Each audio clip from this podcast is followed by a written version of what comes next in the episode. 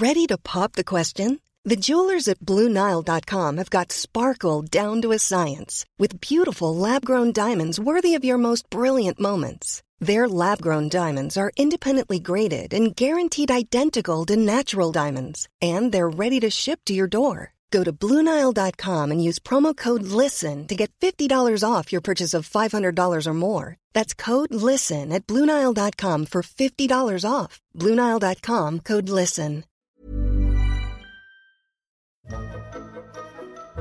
A lot can happen in a year. Trends, debuts, world altering events, and pop culture and film is there to reflect it all back to us generations down the line. Welcome to the A Year in Film podcast, presented by Hollywood Suite. I'm your host, Becky Shrimpton, and today I'm joined by film and content specialist Cam Maitland and curator and film historian Alicia Fletcher. If your knowledge of burlesque on film is limited to the Cher Christina Aguilera vehicle, you maybe, just maybe, are missing out on a genre of film that is very much for you. If you're a fan of the movie musical, as I am, extravagant costumes, as I am, and tongue in cheek performances, as well, you get it. One of those elements will almost always be present in the burlesque movie. Today, we're going to look at two unconventional entries into the genre. But before we do that, Alicia, what are some of the best examples and what should we be looking for? I know you're a big fan of these. Yeah, I mean, I guess there's a bit of a disclaimer in that burlesque as a film genre only exists in my brain. Mm-hmm. like, there's no book or like no one's ever done a burlesque like retrospective. It it's something that is very personal to me, so I feel kind of guilty that I forced us to do this episode. For me, as someone who programs a film series called Ladies of Burlesque, there are multiple components. You can, of course, have a classic film that takes place in a burlesque house, which there are many. But for me, it's more important to think of burlesque in terms of its definition from the 19th century, which is uh, satirizing, making fun of respectable art forms, specifically with uh, subversive characters, most usually women. Talking back at the audience. So basically, taking the piss out of opera, taking the piss out of high art theater. And I think for me, these two films do that. So as much as I love, you know, a film like Lady of Burlesque with Barbara Stanwyck, which is written by Gypsy Rose Lee, um, or you know something like, or Gentleman. even just straight Gypsy, like we I mean, talk Gypsy about that too. is Yes. certainly a burlesque film. Um, Gentlemen Prefer Blondes to me is a burlesque film, despite it it doesn't you know take place in a burlesque house. Where I love trying to wrap my head around burlesque on film is is more films like Popeye by Robert Altman, which is, if you haven't seen Popeye from 1980, for me, it's canonical burlesque in that it's Robin Williams and Shelley Duvall acting out a comic strip character with prosthetic body parts and the whole world that they're creating is neither a live action world nor animation nor it's just it's just burlesque to me um, as is something and i know this is a film that comes up a lot but bugsy malone Sure. you know this idea of a gangster film using very 1930s and 1940s classic film tropes acted out entirely by children including jodie foster and scott baio where you know they're in flintstones-esque gangster cars and instead of bullets they're um, assassinating rival gangs with cream pies. That's burlesque to me. So that's why i think both this first film we're going to talk about, um, which is animated, and then later a very interesting ballet on film, which we have very few of post 1950, to me is burlesque. If that makes any sense at all. Yeah, I uh, I pick up what you're putting down, and there's something too because like there's such a fine line between the idea of the movie musical and burlesque. And when I think about the word burlesque, I think there's a risque aspect to it as well. There's something that's going to challenge the audience, be it sexually, be it intellectually, be it like, am I going to sit there and watch Robin Williams do weird facial expressions for an hour and a half and be delighted to the songs of Harry Nilsson? Like, yes, if I am. to use the musical as an example, to me, Singing in the Rain is not burlesque. It is, No. You know, it is a musical. However, looking at someone like Jacques Demy, and let me bring it up again, Skin, I was waiting, I was waiting. almost every episode, or more so, you know, Young Girls of Rochefort, even Umbrellas of Cherbourg.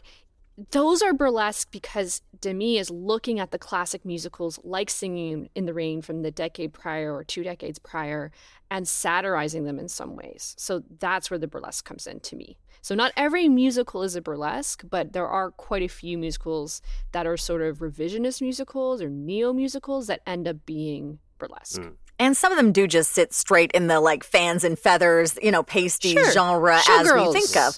Chlorines, Exactly. yeah, yes. exactly. Yeah. It was, So that's totally still a thing. And in the fans and feathers genre is where you're going to find our first movie today, Shinbone Alley, an animated movie based on a Broadway musical, based on a concept album, based on a series of cartoons and stories from the 1910s and 20s. And although watching it today, the movie seems a bit sketchy, literally, this was really a groundbreaking film at the time. Animation was still considered for kids, even though Tex Avery had long been on the scene, like in the 30s and 40s, with shorts like Red Hot Riding Hood. Go check that one out if you want something a little spicy for the children. And of course, the very existence of Betty Boop. But it really took until the 70s before animators started explicitly adding adult themes, including burlesque and overt sexuality, into full length animated movies. Now, keep in mind that Ralph Bakshi's Fritz the Cat, the first X rated animated film, would follow it the next year. Let's have a look at Shinbone Alley. Cam, Cam, Cam, Cam. Are you a fan of this one? Had you heard of this one before the podcast? No, I hadn't. I've I'd only heard it from Alicia, who likes it. And I was like, huh? Um, no, it's a very strange movie, and it's actually a strange play, a strange concept album. Um, it's all based on this ancient uh, strip, like a column that was satire, comedy, poetry. Yeah, it's not even a comic strip. It's like Uh, an animated opinions col- column from the New York. Evening Standard or something like that. like a jo- like a joke, but also seemingly kind of sometimes real poetry uh, from the point of view of a cockroach uh, who is a reincarnated poet who is tapping it out on a New York typewriter. Lots of like uh, satire about New York and uh, yeah, so it's it's Archie the the cockroach and Mehitabel's the cat. It's like an alley cat, a saucy, sexy alley cat. Uh, and they're friends, but he's in love with her, but she kind of loves him as a friend. And uh, yeah, it's It weird. opens with a suicide. weird- This poet, this Yes. writer is going to kill himself. You see it on screen. Yes. And instead of dying, is transmigrated into the body of a cockroach. Which is delightful. And I think one about like this seems like I haven't read the articles yet. I'm going to go look them up. Apparently, there's like a collected works available to purchase, and uh, the I very I like the sense of humor seems very me. Like for example, everything is written in lowercase letters, so both Archie and Mehitabel are written in lowercase letters. And apparently, there's one installment which is capitals at last because he learns how to hit the shift key at the same time because he's a cockroach, right? So you can only jump from thing to thing. I'm like that is very funny. I actually really like that. Yeah, I think this, from what I understand of this, let's say it's not a comic strip, but for just clarification or for simplification, let's do that. It really was, you know, in the 19, it origi- originates in 1916 and goes into the 20s. It really was this sort of very popular, almost like The Daily Show would be to us today, or uh, The John Oliver Show, where it was commenting on news events and social mores as they were changing, especially as gender roles were changing with the flapper Mm. coming in and the idea of the teenager being like new, like that kids had disposable income and all of a sudden sexuality changes and courtship changes and politics were changing.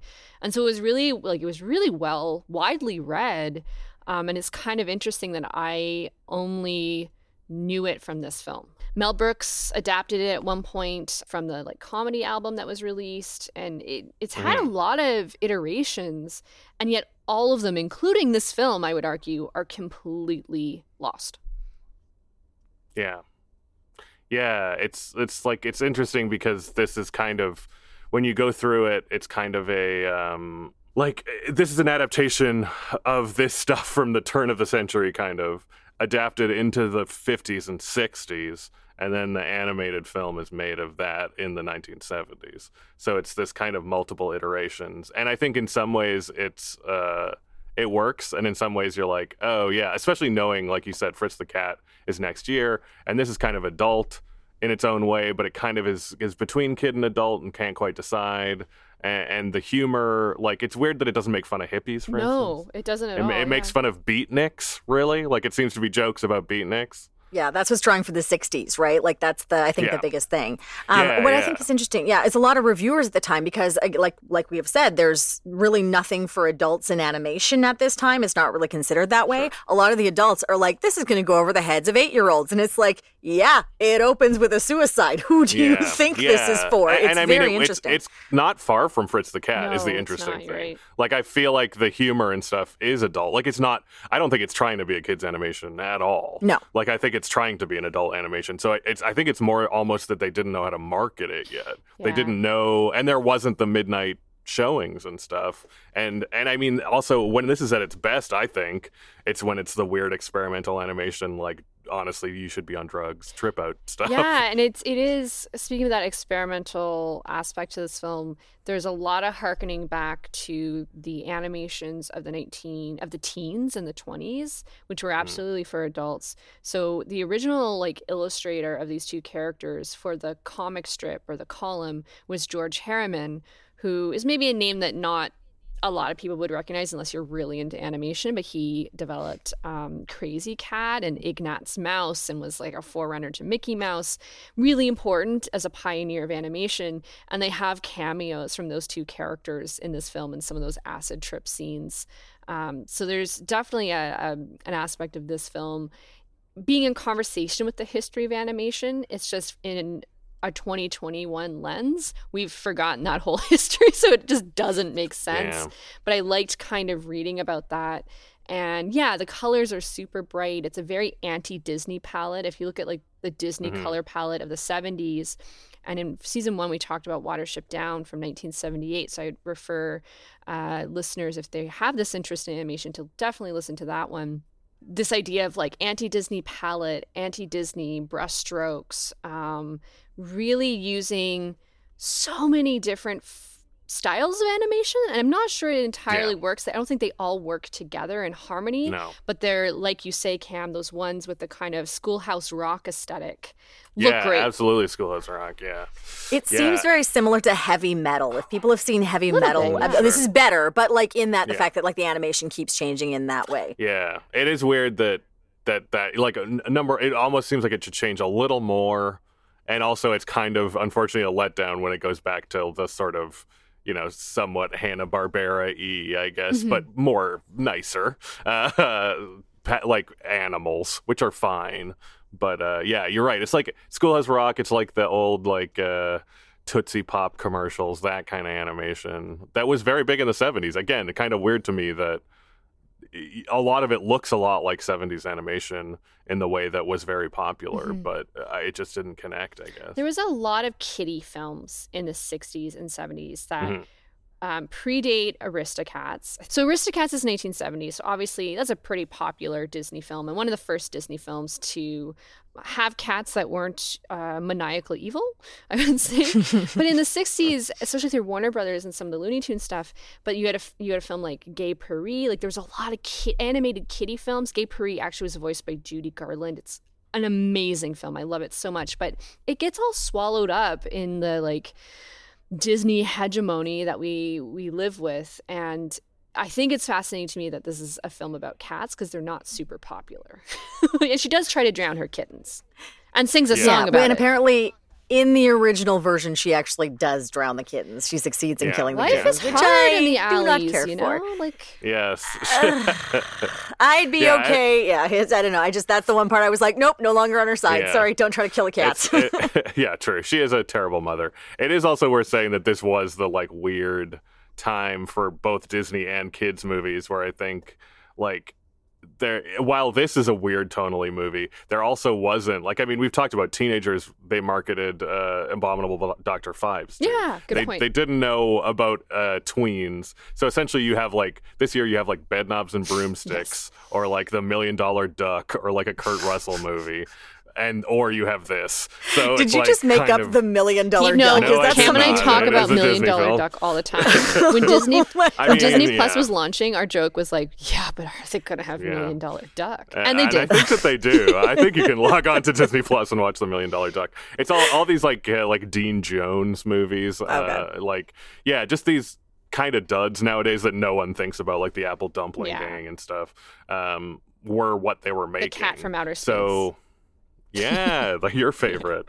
Uh, but anyway, so it's like kind of a weird time because there's not quite kids movies yet. Or you think about something like that we talk about on the TV show, uh, uh, Willy Wonka and Oh, the Chocolate God, Factory, the which was that a is. huge, fa- I, but a, and a huge failure at the box office too. Like it just nothing was really. I don't think that they quite knew what to do with kids. Well, and it's interesting, and, and to your point, Cam, like if you were making this for kids, then Carol Channing was not who you should have cast.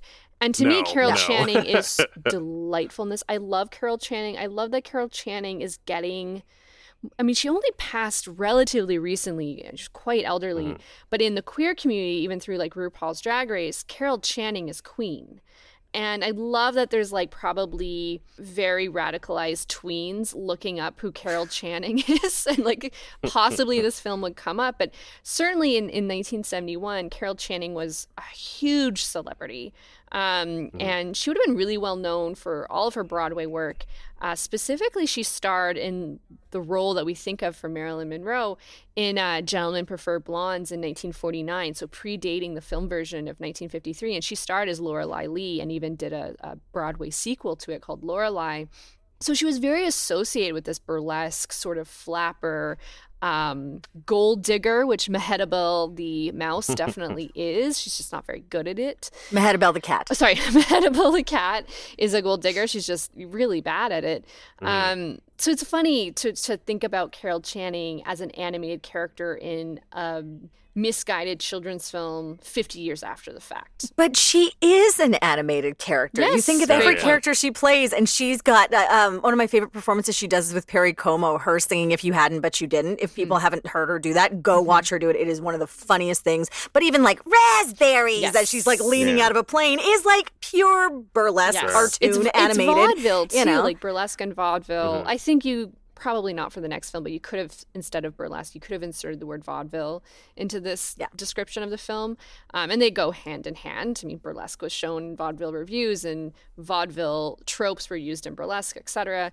But uh, yeah, she is so fascinating, and she has a really great episode of the Muppet Show. If anyone is watching the Muppet Show on Disney Plus, like her hosting the Muppet Show is pretty epic, and I think that that is the perfect environment for her. And I think this is a really Yeah. good environment for her Shin- in Shinbone Alley. She doesn't star in a lot of movies, No, either, no. which is kind of interesting. She's actually she doesn't have a lot of. I mean, she was mostly a stage actor, so she doesn't have a ton of credit. And she's top billed, and in not a ton of good ones Yeah, either. Yeah, yeah. yeah. This was one of her favorite roles as well. There's a fantastic interview Mm. she did uh, contemporaneously with Studs Terkel. Please, no one ruin Studs Terkel for me. I really Who like him. I'm Studs? No, he's great. I don't know who Studs. Oh, he did Working. Are you familiar Oh, with yes. Working? He did a book where he Yeah, interviewed okay. all. He's essentially like one of the first. He's Yes, like the okay. original NPR. I can picture his of- name written Yeah. in. Okay, got it. Yes. Yeah. He has a voice that's very similar to Hunter S. Thompson if Hunter S. Thompson did not become a heavy, heavy addict. Like he's got that very dry. Um, I'm a big Studs Terkel fan, so I'm really hoping no one does. But he's he's just so charming and like how dryly he tosses stuff off. And one of the questions he asks her as she's talking about how much she loves doing it, this is he says, "There's nothing wrong with saying toujours gay, is there? Or even being toujours gay." I'm like, no, Studs, there is not. And it, I think this is such a perfect role for her because she seemed like someone who was always, even though not a gold digger, not everything Mehetabel is, she was always looking for the bright side of things and was always like at 97, you know, she's doing RuPaul's Drag Race cameos and is delighted by Bob the Drag Queen's impersonation of her. And like she just seemed like she had that joie de vivre. And the character of Mehetabel could have been so dour and unlikable and horrible, except for don't we all want that pursuit of happiness that she has? And that isn't that Sure. why Archie loves her? It's interesting how her character changes from the original, because the way that she's drawn by George Herriman uh, is that you know she's this emaciated cat with a I'm just quoting this isn't a word that I would choose a gimpy hind leg with Oh, patchy fur that's perpetually frozen, and that's why she warms up by dancing so she doesn't freeze to death. Very different embodiment of Mehetabel in this film where she's sultry and slinky and kind of flappery and um, very curvaceous for a cat. Yeah. well, Um, even her little like we talk about the fans in fur, literally. Mhm. Even like her little tail is um is like a fan, right? That's how she uses it in her yeah, hips it's and everything. it's very Pepé Le Pew. Um, I mean, that's a good reference too because the animator of this would go on and do sort of the Bugs Bunny and Tweety hour. So that's like the Looney Tunes incarnation that people of our generation who were kids in the 80s and 90s would have grown up with. It's not the original Looney Tunes, is what was kind of playing on Saturday morning TV. And that trajectory makes sense for me watching this film that someone would go to the Looney Tunes side. Mm-hmm. Um, and I love that as part of a kind of back and forth. That this film is very Looney, very Tex Avery and very Looney Tunes, um, uh, and then it ends up influencing a later incarnation of Looney Tunes.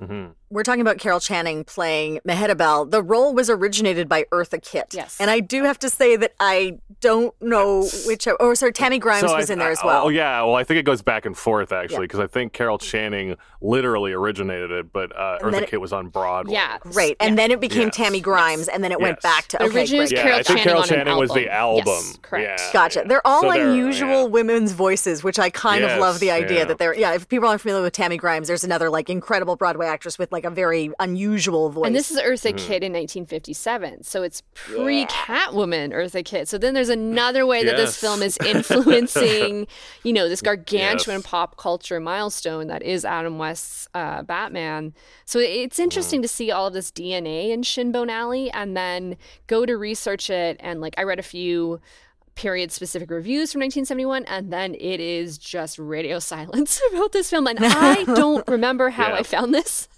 I was probably no, doing a weird yeah. kitty thing because I try to. Sure. Um, I have a cat. He, yeah. I think I'm really interested in, in films that have non-evil cats, and uh, ah. this might have come up when I was making a list, a listicle or a Letterboxd yeah. uh, list, and was just like, "What is?" And it's an interesting name, right? Shinbone Alley. That's such yeah. a bizarre title for a film. Oh, and I mean, if you look it up, like the reason it doesn't exist is because it's like it was produced by like companies that barely True. exist, Fine Arts Films, and then it was owned by or it was distributed by Allied Artists, which also like went out of business in the yeah. 70s. Uh, and Fine Arts Films is like, yeah, it barely, it's mostly uh, the director, John Wilson, um, uh, who you were talking about, David DeTiege. Yeah, who went on to the animator. Bunny, yeah.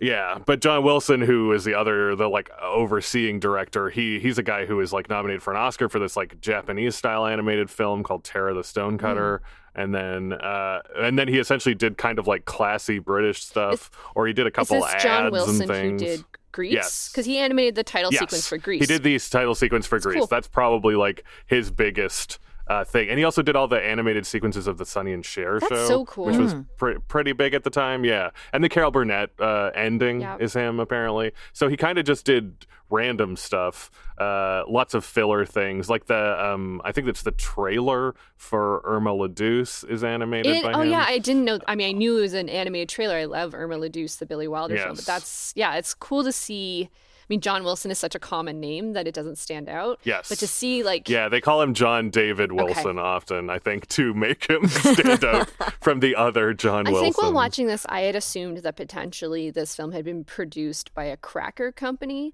Because there's a lot of moments mm. where Mehetabel, just in her Carol Channing voice, which I don't do the impression well, is just like, can't I have a cracker?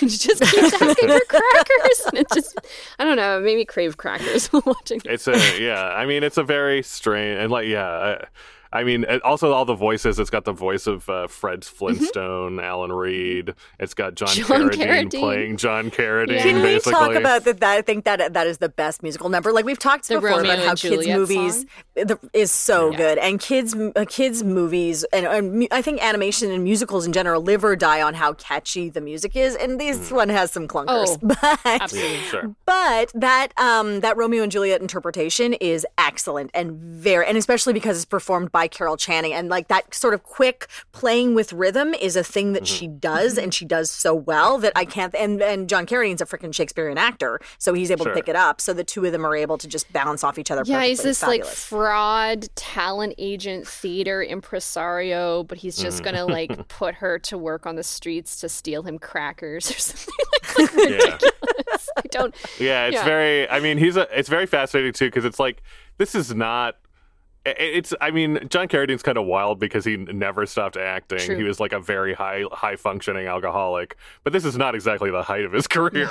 So it's kind of a, a, strange time to roll him in. The same year he made let's see 10 other movies including hell's bloody devils horror of the blood monster blood of the iron maiden. Yeah. yeah i mean he had uh, he had a lot of alimony Uh, but uh, you know, the Mummy and the Curse of the Jackals, like, and this is the ones where he like rolled up behind a desk and did three lines, and then they sold it on him. So it's kind of fascinating that he really, uh, with his whole chest, does this movie and does a delightful character that is seemingly animated to look like him too, Yes. which is kind of charming. And is, I think, the majority of the like, it's most of the plot. We should say this is not a very traditional three act structure. The Archie bits are mostly just like one off segments, and then this is like the majority of Mehitabel's plot is this uh, this John Carradine plot. And it's really Mehitabel's movie. It's not about Archie much at all, which I kind of like because I think a lesser a lesser movie, I will say, uh, a movie that's not quite as interesting or something that we wouldn't necessarily be talking about now would just be talking about him trying to romance her, and it would all be focused on his obsession with her.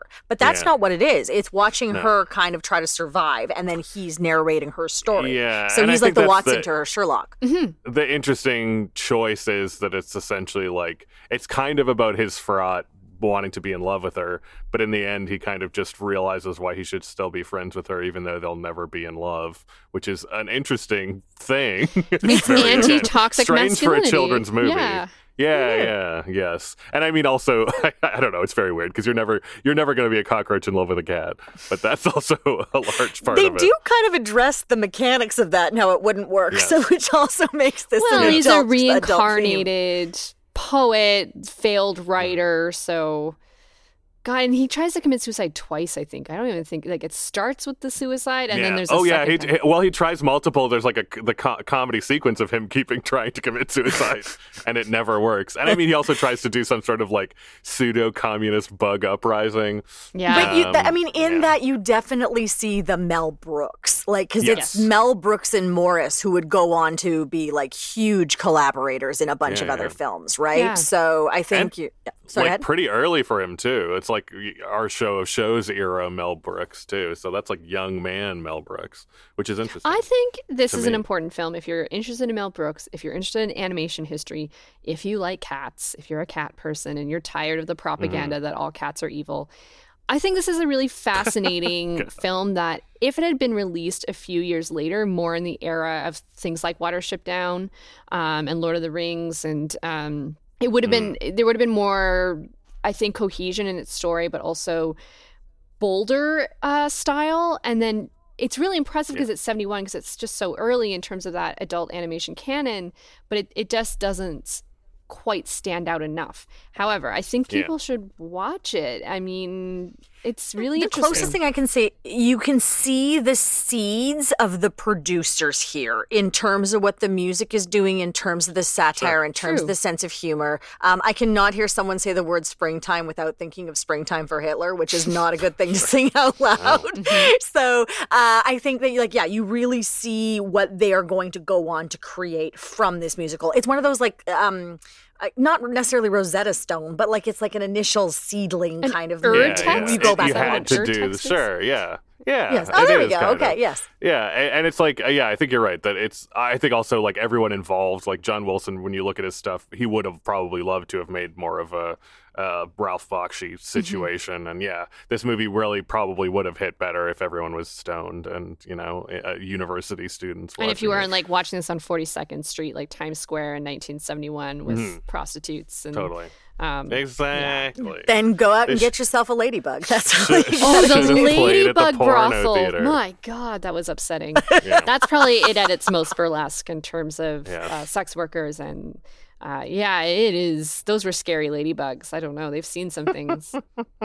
But they are much more compatible with Archie, as I think we all know. Okay, one of the reasons why this is a strange film is it is produced by a guy who did not produce a lot of movies, but was heavily involved in film with a capital F, Mm-hmm. Pre- Preston M. Fleet, who invented the Fotomat, which, if you remember dude. those uh, yellow things that were in. Uh, parking lots where you could develop your photos especially in america you see them a lot in movies quite They're often now characters most work in them often uh, old Dutch coffee drive-ups. Like at least Sure. in my in my state, Oregon, they converted all the Fotomats sure. to like. Or there's also um there's a chain of topless uh baristas that took over all the phone. Oh yes, I've seen that in Oregon. What? Yeah, yeah, yeah. Um, yeah. So uh, that's it's interesting because he invented that, which made him very rich, and he also went on to invent OmniMax, which for Canadians, that's what Science World yeah. is. Yes. It's an OmniMax theater, the big domes. So like, it's this kind of weirdo guy who actually did not produce a lot of films. This is one of just a handful of films that he produced. Um, so he also believed in it too. That's the kind of thing. It's a, it is a very kind of unique not indie, but as close, damn close to indie as you can get production, which also makes it stand out a lot, like the Bakshi films uh, and stuff like that in the later 70s. Agreed. Yeah. I think we're all saying people should go check this one. It's short too. It's like an hour and like 10 minutes. Yes. Like it's it's pretty I like would it's even feature say length you could watch a 10 minute clip and probably like the best clip and then that suffices it. I mean, but- yeah. Do you have a your favorite part? I think the the coolest animation is that moth to the flames. Yeah, that's really good. I did actually think the ladybugs were trippy, and um, I don't want to advocate for watching the part where Mehitabel sings about drowning her kittens, but the song affected me because I'm like, yeah, Yeah. being a single mom on the streets, like I actually think this is a quite realistic take on her not wanting to be a mom, and then being knowing what it's going to mean for her career, and knowing that her life is basically over because she has these kittens, uh, but she does save them. It's also worth saying that there's that full sequence that's animated by George Herriman, which is kind of like cool. Yeah. The the part with Ignatz and, and Krazy Kat, Yeah. which is wild and probably the only time he had anything in that part of the century. Absolutely, I think that's true. Great. So I think we can uh, move on to our next film, and we shall do so gracefully because it is entirely a ballet. Get ready for Uncanny Valley. It's Beatrix Potter coming up after the break.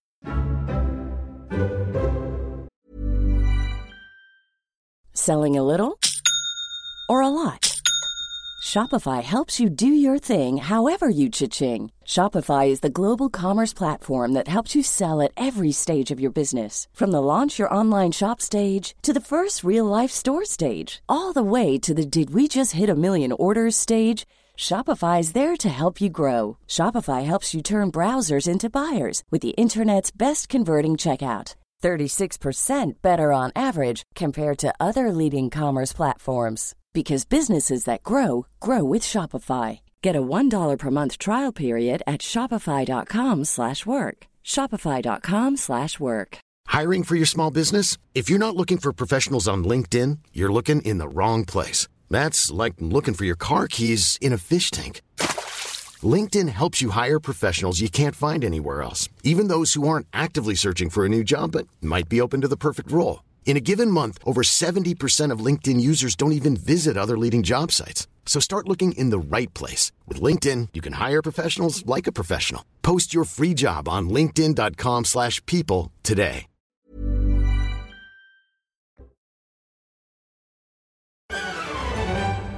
Our final movie may not be everyone's cup of tea, as it is a ballet created for film. But for those who love incredible physical feat, the stories of Beatrix Potter brought to life, and the reinforcement that rodents, especially squirrels, are total dicks, this will be a real treat. We've talked about ballet shot for film before when we discussed Center Stage last season, but this movie takes it to a whole other level. Even if there are no numbers choreographed to Jamiroquai and no motorcycles, it's still very accessible. For the people, you might say. Alicia, this is ballet, so what exactly makes this one burlesque? Well, first of all, I want to mention you're talking about center stage for people who maybe what's the Jamiroquai motorcycle. Um, I think this is burlesque mostly because of the costumes and also because there's a lot of ballets where you know if you think about Swan Lake, if you there's creatures a lot in ballet, but this is actually a ballet that is some of the most beautiful costume designs. And this was this won a BAFTA and was maybe nominated. No, it wasn't nominated for the Oscar, but it was nominated for um, Christine Edzard, who did the costumes and art direction, was nominated for the BAFTA for this. And there's these masks, these these anthropomorphic masks designed by uh, I'm going to get his name wrong, but Rostislav Doboujinsky, who was like the preeminent Russian mask maker for like ballet russe and all kind of like and it's just it comes off and it's so uncanny and it's so lifelike it's so lifelike. I don't know. I can't. I, I don't have a great argument for why this is burlesque, other than that no other film looks like this. No other film. This is a silent film. There is no dialogue, not a single stitch of dialogue, and we do have human characters where we see Beatrix Potter as a little girl, and I think her nurse and maybe her father, um, and we're seeing you know her actually illustrate these characters, and then the characters kind of jump off the page and they start enacting these stories through ballet, and it's very rare to have a silent film in the early 70s. Um, like, you don't even have to put subtitles on this film. This could translate to Russian. This translates all over the world. And that's really unusual. But what makes it burlesque to me is just how uncanny, unusual, and satirical it is. Because Mm-hmm. Beatrix Potter's There's a- stories are satirical and strange, especially reading them Yeah. now in 2021. Like, she was writing the end of the 19th century. Um, and they're very upsetting in some cases with how these creatures are punished. Squirrel Nutkin, Mm-hmm. the, the jerk that you were referring to earlier. Total jerk. You know, like he gets his tail eaten off by an owl, and then like it's all, it's just, You want to talk uncanny valley? That owl is terrifying in this in this thing. Yeah. But to talk about the costumes and everything, this is one of the most beautiful uh, presentations I think I've ever seen. Everything is to scale. Yes. So when they're in like different areas, if they're like the the two the ta- yeah the two, tail of two bad mice when they go into their thing. The only thing Mm. where it gets a little too weird is that because everybody's human in the same thing, you got hedgehogs the same size as mice, the same size as squirrels, the same size as ducks, Okay, and you're like, hold on a second. But that- like, that this is a very definitely- weird the, the duck's a little bigger. yeah, that goes That- back that to duck. Potter's illustrations, I think, where everything is is on Mm. one scale. And yeah, yeah, the mouse you're referring to is named Hunca Munca. So I grew up with Beatrix Yes. Potter as one of, even more so than something like the uh, Winnie the Pooh and some of the other kind of stories that most Canadian kids grew up with. I, I guess I had a very British influence in my childhood, so I knew these characters and these books inside and out. And I had not heard of this film until a year ago. And it I full credit to the Criterion channel for just randomly popping it on a Sunday matinee and it blew my mind because I do I am a big ballet fan and I love and we'll talk about Powell and Pressburger in a moment because that connects to this film hugely. But um you know, my assumption of watching a filmed ballet from the 70s would be static camera, pretty bad lighting, like pretty boring and that is not that's not this. This is stunning cinematography. This is movement. This really was made for film. I think it's probably at least to my eyes and i'm no expert the best ballet on film i've seen. It really harkens back to something like the red shoes and um, Tales of Hoffmann, as directed by Powell and Pressburger. And that makes sense because the director of this film, and it's his only film, Reginald Mills, um, is the Academy Award nominated editor for The Red Shoes and a lot of Powell and Pressburger films, especially the ballet sequences. And it's choreographed by uh, Sir Frederick Ashton, who was a student of Leonide Massine, who choreographed all the Powell and Pressburger films, including Red Shoes. So there's a real Powell and Pressburg um, heritage to this film that I think helps with how surreal. It's uncanny and it's very surreal. Mm-hmm. Also, very important to say, Mr. Frederick Ashton plays Mrs. Tiggy Winkle. Yeah, Yes! who opens the film. Also- Miss Tiggy Winkle is a hedgehog um, laundress. She was one of my favorites Yes, growing up. I had a watercolor. My She's in a lot of the stories, right? She That's like one yeah. of the few I could name off the top of my head was Mrs. Tiggy. Yeah, Tiggy my Winkle. great aunt was a somewhat notable artist um, uh, in British Columbia. And when I was little, every year she would paint me a Beatrix Potter um, watercolor. So I have like a stack of all of these characters painted in like the 1980s um, from this woman who's long passed. But that's why I kind of names like Jemima Puddle Duck, uh, Hunca Munca, Yes. Pigling Bland, Mr. Todd, So Jeremy good. Fisher. I also have a bunch of brooches. I wear a lot of like even if you watch a year in film, I'm willing to bet go to a f- like a random episode. I'm probably wearing a Beatrix Potter brooch. We're also in a weird time because, like, obviously between this film and like five years ago, no one, no, no child would have cared so much about True. Beatrix Potter. But now the movies are kind of huge Peter again. Those Peter Rabbit movies do pretty well, and they have all these guys in it, even if they're just background characters. I think all the all the dudes show up. I've only seen the first one, but Mm-hmm. what I seem to what remember. do you think Beatrix Potter and or Sir Frederick Ashton would have taken um, from James Corden as Yeah. Peter Rabbit? I, I mean, he does like to get down and boogie Yeah. I guess that's a Peter uh, thing. I don't know. Yeah. I, I mean, the interesting thing is there's not a lot of Peter Rabbit. I was just gonna say, No. Like, this is a very light on Peter Rabbit, which is kind of a wild choice. I no, I don't think so. I think the reason why is because he's fighting against Mr. McGregor, who's really the only human in a lot of them, and therefore, if you're working with the scale aspect, That's you fair. can't do that's it. That's a great point. He's Becky. he's like our uh, our audience surrogate. he's always peeking around something, checking because out what's Benjamin going on. Bunny is a big character too, and uh, Mm. I definitely wear him on one episode. I can't remember which year, but I color Sure. coordinated a cardigan to my Benjamin Bunny uh, brooch, and yeah, he's not in it. So it is I mean, n- neither Flopsy, Mopsy, nor True, Cottontail are, are available It is- in this film. It's interesting when you think about. I'm doing a lot of thinking about Beatrix Potter. And I know we have a biopic starring Renee Zellweger, which I have not seen from 2006, but Nah, I believe is universally panned and thought to be terrible.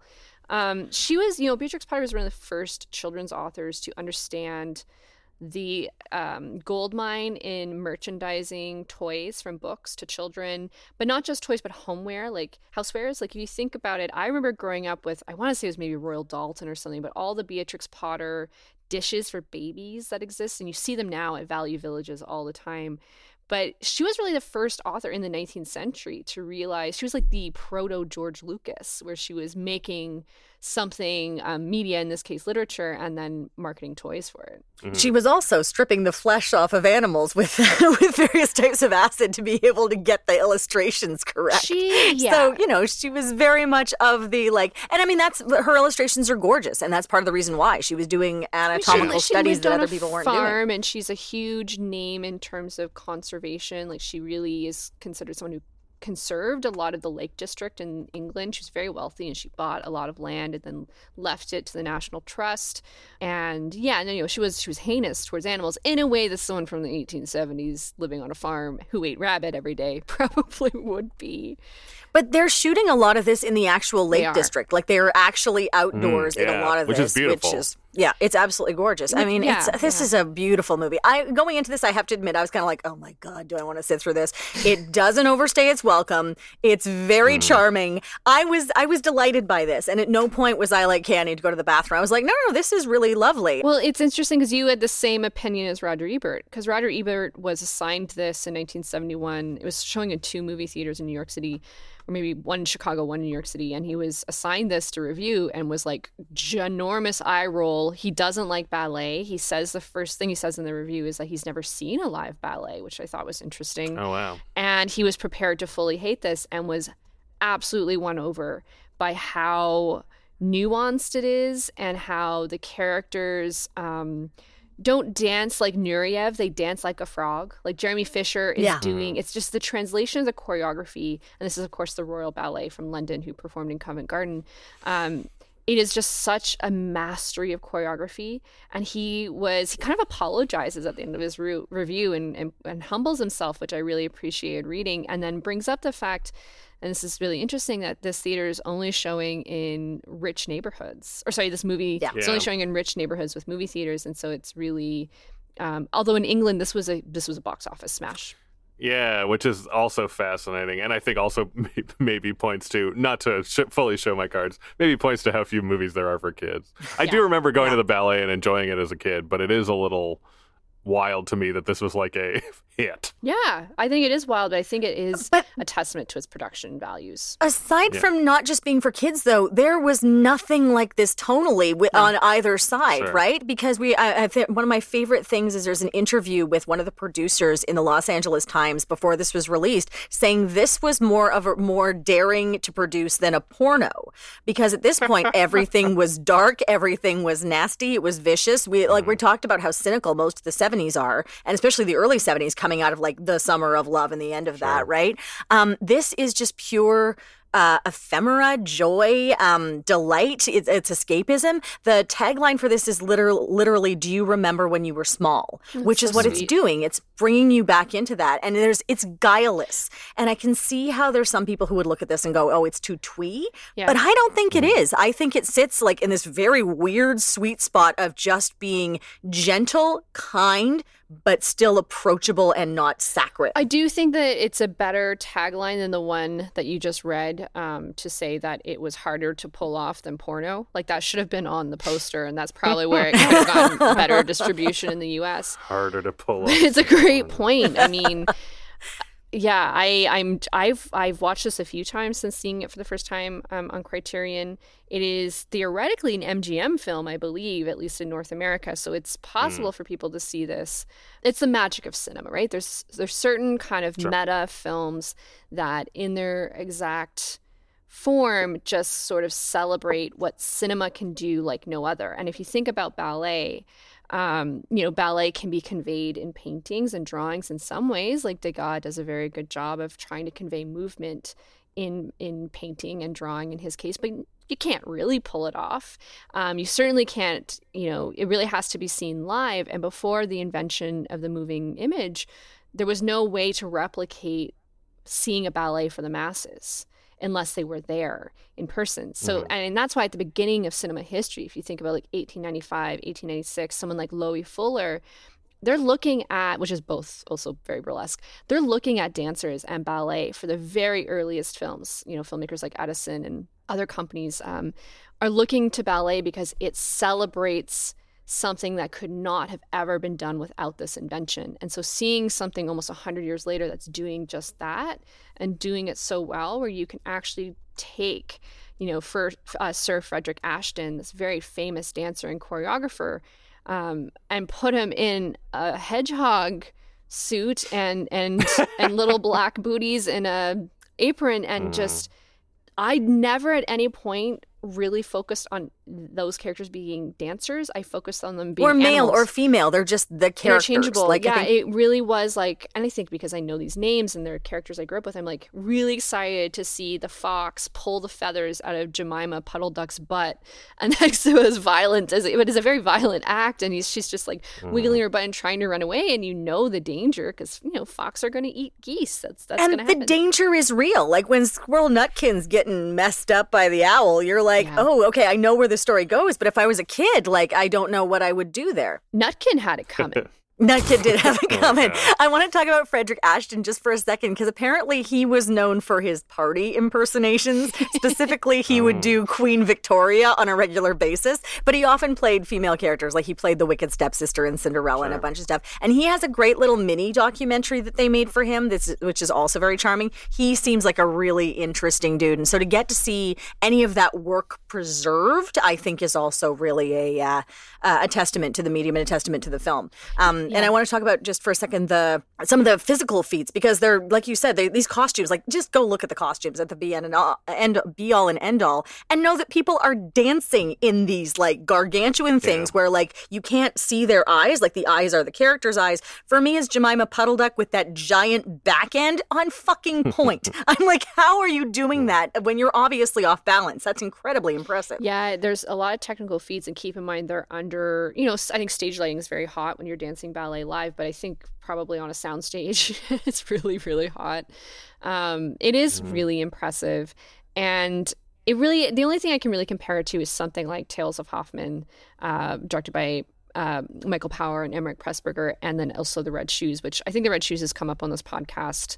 Uh, certainly, when we talked about Center Stage, we talked about The Red Shoes, and that is one of my favorite films of all time and the, the, fact that this is Reginald Mills who edited the, both of those films, his, his, only directorial film is really interesting to me. He doesn't go on to do much. He does a lot of editing later. He edits um uh, he had edited a lot of interesting British film noir, like The Servant. Like he's such a fascinating figure and a name I'd never heard of. Like certainly reading about and Pressburger, I'm sure Reginald Mills's name had come up because he of course was nominated for the Academy Award but I never mm-hmm. thought about him, and now I'm thinking about him, um, and that is really nice because like going through his filmography, I'm like, wow, we don't pay enough tribute to editors, and when they do get mm. a chance to make a film, he chose this, which is crazy. Yeah. yeah.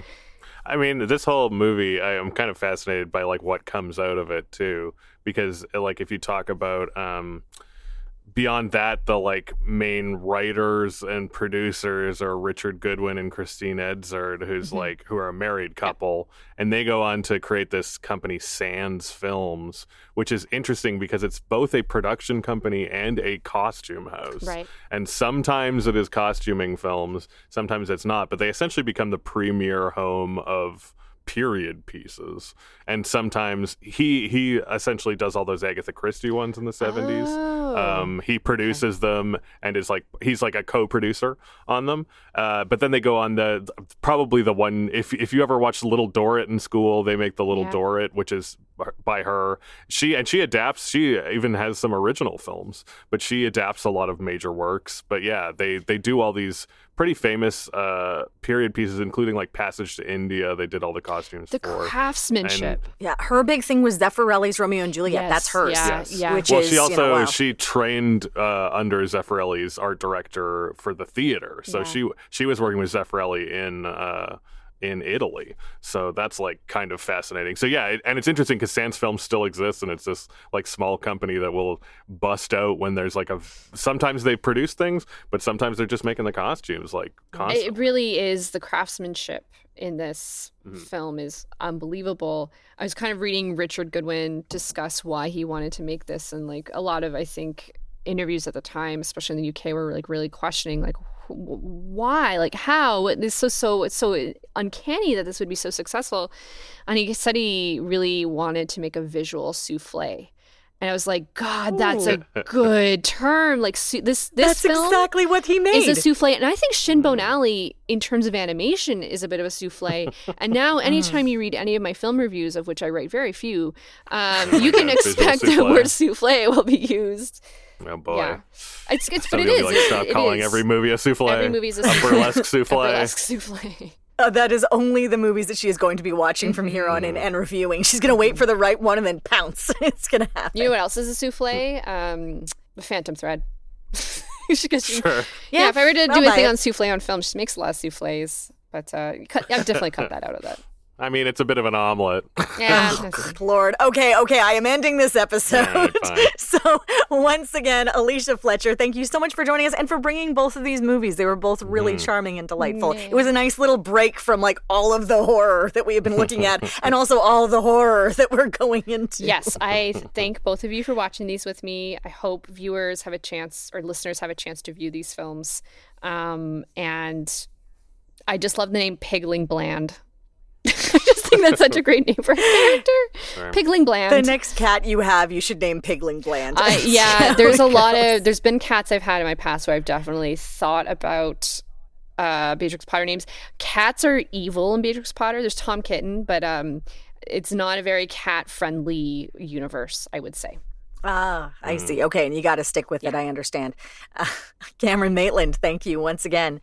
Thank you. Um, yeah, I, I will say that if you're looking for these movies, they're uh, easy to find. Yes. Yes. Ma- ma- maybe maybe Google these and see what comes up. I think we Um, can yeah. promote archive.org. That's an open information source. I source. think so. Sure, sure. Yeah. Yeah.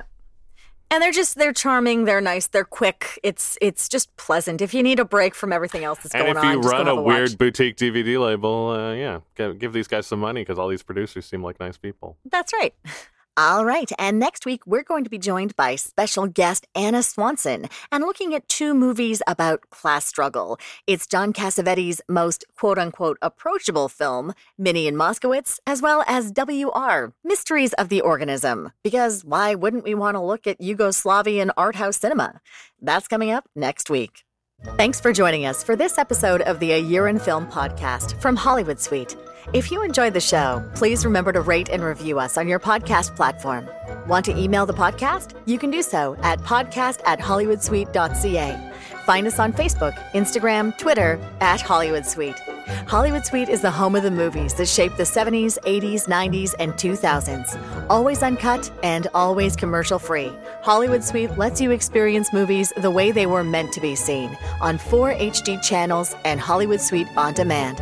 Subscribe today at hollywoodsuite.ca. The A Year in Film podcast is hosted by Becky Shrimpton and produced by Becky Shrimpton, Alicia Fletcher, and Cameron Maitland, and featured Cameron Maitland and Alicia Fletcher as guests.